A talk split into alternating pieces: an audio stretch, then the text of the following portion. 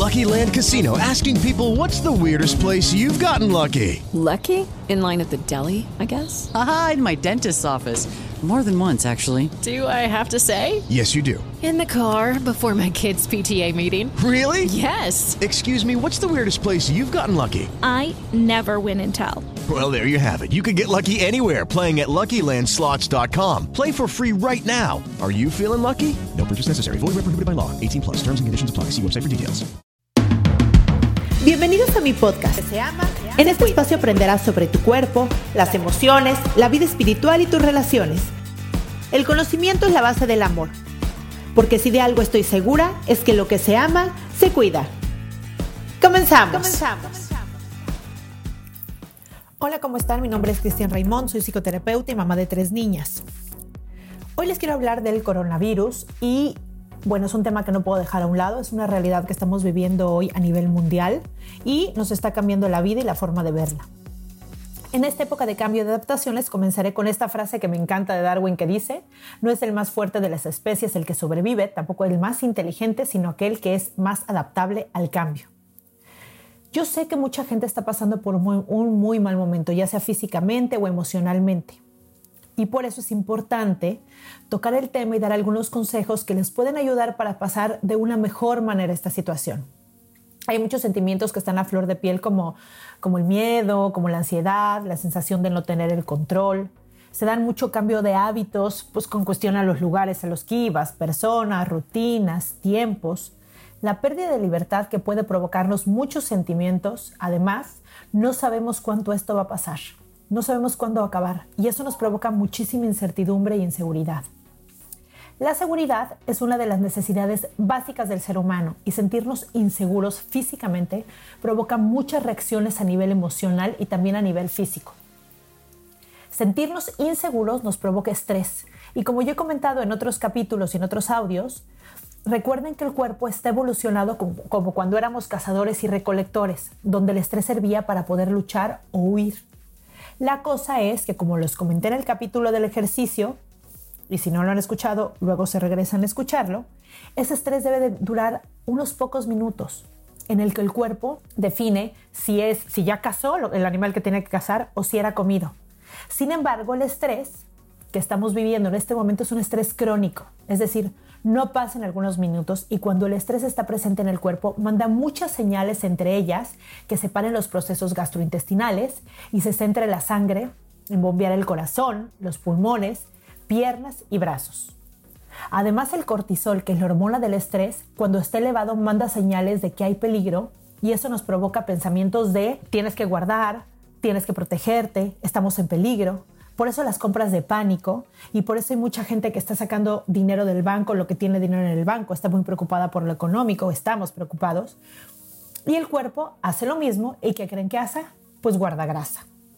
Por eso muchos pacientes y amigas, de hecho hay un meme ahí que dice que te pruebes los jeans porque la pijama no es la pijama o los pants, como que no es de confiar, ¿no? Porque vas a subir de peso. Y la realidad es que sí. Si todo el tiempo estás estresado y tienes la hormona del cortisol arriba, generalmente o lo que tiene que pasar es que guardes algo de grasa porque se está protegiendo. Si tu cuerpo es un cuerpo sano, va a hacer eso porque como sabe que está en peligro, todo el tiempo tiene ese mensaje en el cuerpo que está en peligro, lo que va a hacer es protegerse exactamente por si al rato no hay que comer, tener grasa suficiente en el cuerpo para sobrevivir. Esta situación nos da pie a muchas reflexiones sobre el mundo, los valores, las prioridades, etcétera. Pero además de eso, un viaje interno para ver tus herramientas queda perfecto en este momento. Quiero hacerte unas preguntas para que reflexiones acerca de cómo estás viviendo esta situación y después te voy a dar unos consejos para pasarlo de mejor manera. ¿Qué tan resiliente eres? Para los que no lo saben, resiliente es la capacidad que tenemos de sobreponernos ante momentos duros. Otra pregunta es, ¿estás con tus personas favoritas? ¿Qué tanto te gusta tu mundo interior? Es decir, tus pensamientos, estar contigo, etc. Algo muy importante que está en nuestras vidas y eso es porque, bueno, yo todos los que hombres o la gente que me quiere escuchar, obviamente es súper bienvenido, pero yo me dirijo mucho o me dirijo hacia mujeres que tienen hijos. Entonces es muy importante que sepan que los niños viven la vida a través de nuestros ojos. No sé si ustedes recuerdan cuando eran más bebés, cuando tenían más o menos como 8 meses, de 8 meses a 1 año, que los bebés empiezan a ver el mundo exterior, ¿no? Que empiezan realmente a conocer el mundo y tener sensaciones y tener reacciones respecto a eso. Por ejemplo, no sé si se acuerdan cuando veían, por ejemplo, una jirafa o un payaso o una botarga, lo primero que hacen es voltearnos a ver a las mamás para ver qué reacciones tenemos. Si nosotros reaccionamos como, ¡ay, qué lindo, qué bonito! Y lo acariciamos, ellos reaccionan igual. Si nosotros reaccionábamos con miedo, ellos reaccionaban con miedo. Y aunque no lo crean, eso sigue pasando. Con los adolescentes aún sigue pasando. Los niños y los adolescentes ven mucho la vida a través de nosotros. O sea, nosotros les moldeamos y les enseñamos qué tan segura es la vida allá afuera. Por eso, las invito a reflexionar acerca cómo ven esta situación y los mensajes que mandan. Está bien ser cauteloso, sin embargo, midan sus comentarios y acciones porque esa inseguridad se la pasan a los niños y les provocan mucha ansiedad, incluso a los adolescentes. Las mamás temerosas, sobreprotectoras, miedosas e inseguras, ¿qué creen que forman? Niños inseguros que muchas veces tienen problemas de peso, enfermizos, niños que se sienten incapaces de afrontar la vida por el mensaje transmitidos por su madre. Y aunque por fuera pueden parecer niños normales, que se divierten y que son niños normales y que se relacionan normal, sus pensamientos de miedo todo el tiempo están presentes y son niños ansiosos que muchas veces suelen comer de más o no duermen bien o tienen problemas para relacionarse a veces con algunos niños. A veces no se les nota tanto. Sin embargo, en ese tipo de cosas como no dormir, como comer de más, como ese tipo de cosas, puedes darte cuenta qué tan ansiosos son los niños. Y eso les puedo decir que el 90% es por el miedo que tienen los padres, por esta ansiedad que tienen los padres que sin querer queriendo se los pasan a sus hijos, diciéndoles como el mensaje por abajo que el mundo no es seguro.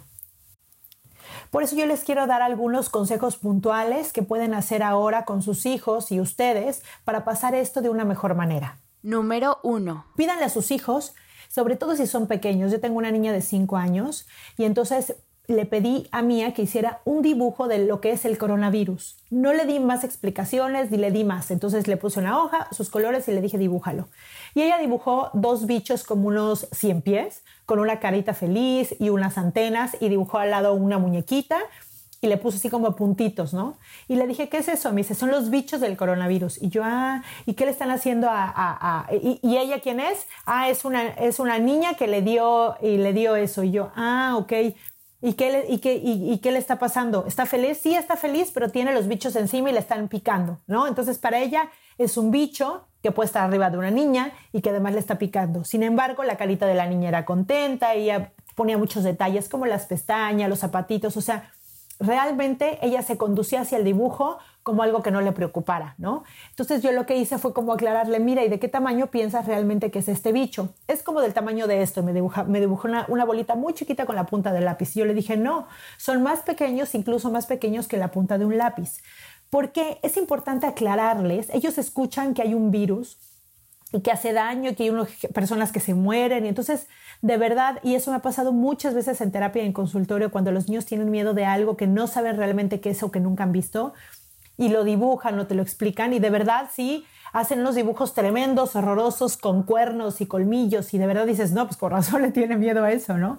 Entonces, especificarles que es un virus, que pasa esto, que no es tan grande, que es muy pequeñito, pero que eso te hace mal cuando lo respiras en tus pulmones, y darles un poquito como de tranquilidad en cuál tamaño, formas y situaciones, a ellos les hace mucho bien. Porque el no saberlo, cuando ellos no saben algo, ellos completan la información con lo que ellos pueden, con las imágenes que ellos tienen, con las caricaturas que han visto, con las cosas que ellos imaginan. Entonces, entre menos imaginan al respecto de algo como esto, es mejor para que estén también más tranquilos. No sirve de nada hacer niños miedosos y ansiosos en casa cuando estamos viviendo esta situación. Número 2. Tener mucho cuidado con la sobreinformación, tanto para ustedes como para sus hijos. Ustedes en el sentido de no sirve de nada, de verdad, estar todo el día viendo noticias y aquí y allá. Y es la misma noticia, pero pasada por 100 chats y luego en las redes y luego.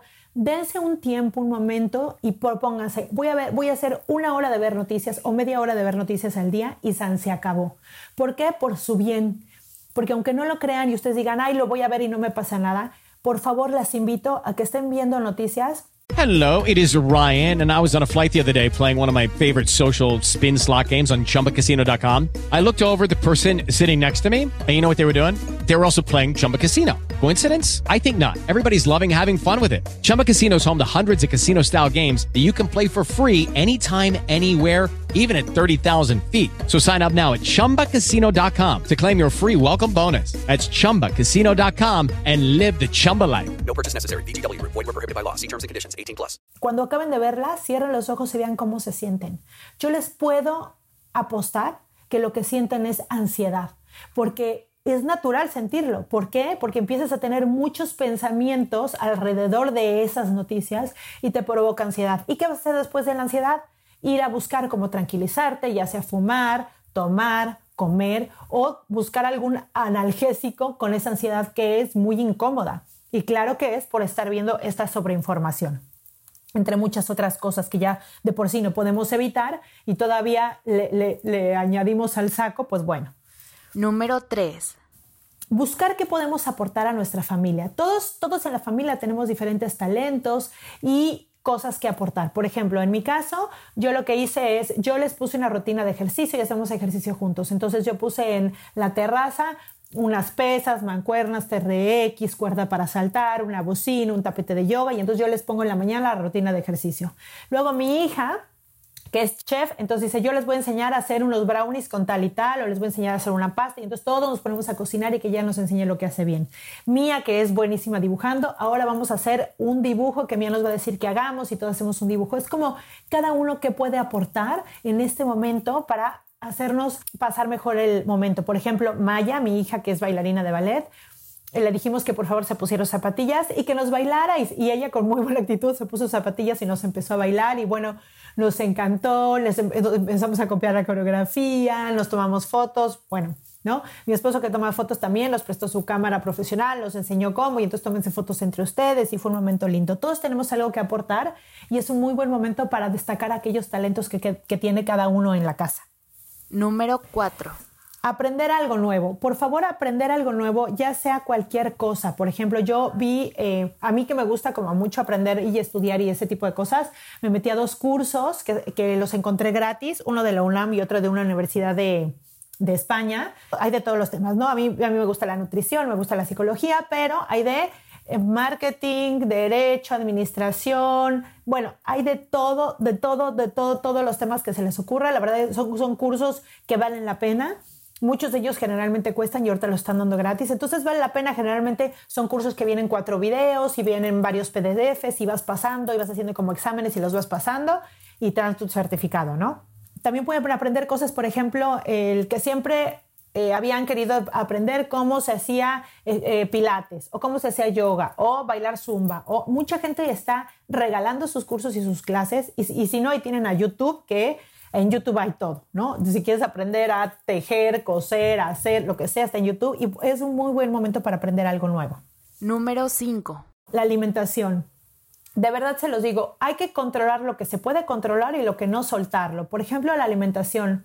Yo sé que puedes comer porque estás ansioso, porque estás aburrido, porque simplemente estás en la casa en horarios que no y pasas por la cocina y se te antoja algo. Sin embargo, tener un patrón de alimentación saludable vale la pena. ¿Por qué? Porque además te va a dar energía, te vas a sentir bien y vas a estar mejor. De por sí toda esta situación que yo les decía del cortisol arriba, de que el estómago no funciona igual cuando estás preocupado y demás, y todavía comer cosas que no nos hacen bien no tiene mucho sentido. Es un muy buen momento para experimentar, hacer cosas ricas y saludables en familia y hacer unas sobremesas largas, disfrutar del momento de la comida. Por ejemplo, nosotros, el momento de la comida, terminando nos vamos voy a dejar a Maya a sus clases o a mí, voy al consultorio, regreso. En este momento no hay que hacer eso. Entonces es un muy buen momento para hacer una sobremesa larga, jugar juegos de cartas. Hay juegos de mesa muy divertidos, entonces es muy buen momento para hacerlo. Número 6. Aquí les voy a hablar en cuanto a la escuela y los horarios flexibles. La escuela de los niños. Muchas escuelas mandaron las cosas que los niños pueden hacer en sus casas, lo cual está estupendo porque pueden organizar dentro de su mañana tantas horas para hacerlo, los niños se entretienen y bueno, ¿no? Sin embargo, si para ustedes es un estrés más porque no saben del tema o porque no saben inglés o porque no saben matemáticas o física o lo que sea y les está provocando más ansiedad, más preocupación y les está provocando enojarse con su hijo, lastimar la relación, por favor, no pasa nada. De verdad, pongan prioridades de nuevo y pongan qué es importante y qué no. Si a ustedes les hace bien, a sus hijos bien, háganlo. Si no, no pasa nada, no les va a pasar nada porque aprendan lo mismo en un mes más. No les va a pasar nada. Sin embargo, sí puede provocar mucha ansiedad para los niños tener que cumplir algo o hacer algo y que sus papás además no les sepan explicar eso, ¿no? Entonces, eso, por favor. Y por otro lado, los horarios flexibles. Está increíble hacer rutinas y horarios. Sin embargo, sean flexibles. No pasa nada si por ejemplo, yo estoy acostumbrada a hacer ejercicio a las 7 de la mañana. Si el día de hoy nos despertamos 7 y media y empiezo a las 8 y media o a las 9, no pasa nada. Estamos precisamente en uno de los pocos momentos, no sé si de los únicos de la vida, donde no hay horarios y no pasa nada en ese sentido. Si no importa si es media hora antes o media hora después, sean flexibles. Las personas rígidas les cuesta mucho trabajo adaptarse a los cambios de esas situaciones.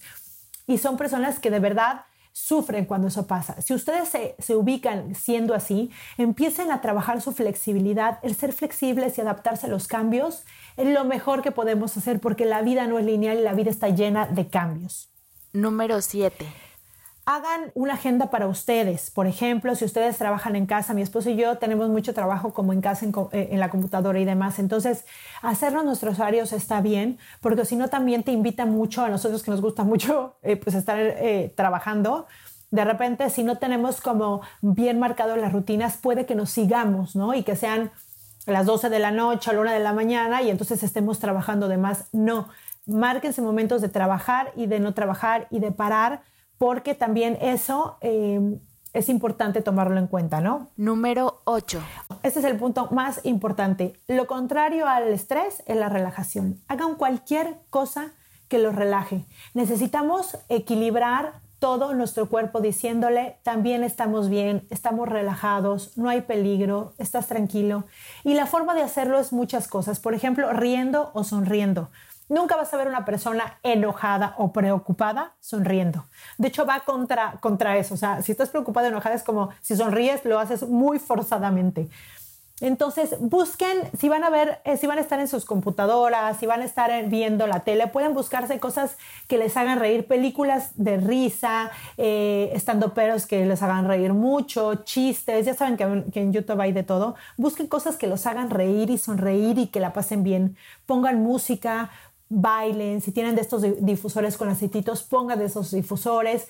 O sea, hagan un esfuerzo para sí relajarse un poco más de lo que se relajarían en la vida normal, para equilibrar un poco el estrés que estamos viviendo. Y bueno, piensen que esto va a pasar. Esto no puede durar toda la vida, va a pasar. Y la verdad es que nosotros y nuestros hijos nos vamos a acordar de esto toda la vida. Piensen cómo quieren que sea ese recuerdo. ¿Cómo quieren vivirlo? ¿Cómo quieren contárselo a sus nietos? ¿Cómo quieren que sus hijos los cuenten cuando sean grandes? Fue un momento lindo, nos divertimos, fueron como unas vacaciones largas, o estuvimos preocupados, fue horrible, mi mamá estaba preocupada. ¿Me explico? Ustedes pueden crear su propia realidad. Escuché el otro día que decía, nuestros abuelos fueron llamados a la guerra, nosotros nada más nos llamaron para que nos quedáramos en casa. La verdad es que a pesar de que sí viene una situación difícil económica y demás, el presente es que estamos en casa con nuestras familias y estar pensando en lo que va a pasar no nos ayuda en nada. Entonces, ocúpense en lo que puedan ocuparse, pero no se preocupen de más porque no vale la pena. Disfruten a su familia, vean prioridades, valoren lo que sí hay, lo que sí tienen, hagan un pequeño espacio diario para agradecer lo que hoy tienen y disfruten este momento con sus familias. Por otro lado, quiero agradecerles sus mensajitos, quiero agradecerles que me escuchen y me sigan, que me pongan estrellitas en sus aplicaciones. No saben eso cómo me sirve muchísimo. Además de que me sirve porque puedo ser más vista en las plataformas. Me siento como acompañada y siento que esto que hago pues vale la pena, ¿no? Vale la pena y que sirve de alguna manera este pequeño granito de arena en la que yo aporto al mundo. Muchas gracias por escucharme. Bye bye.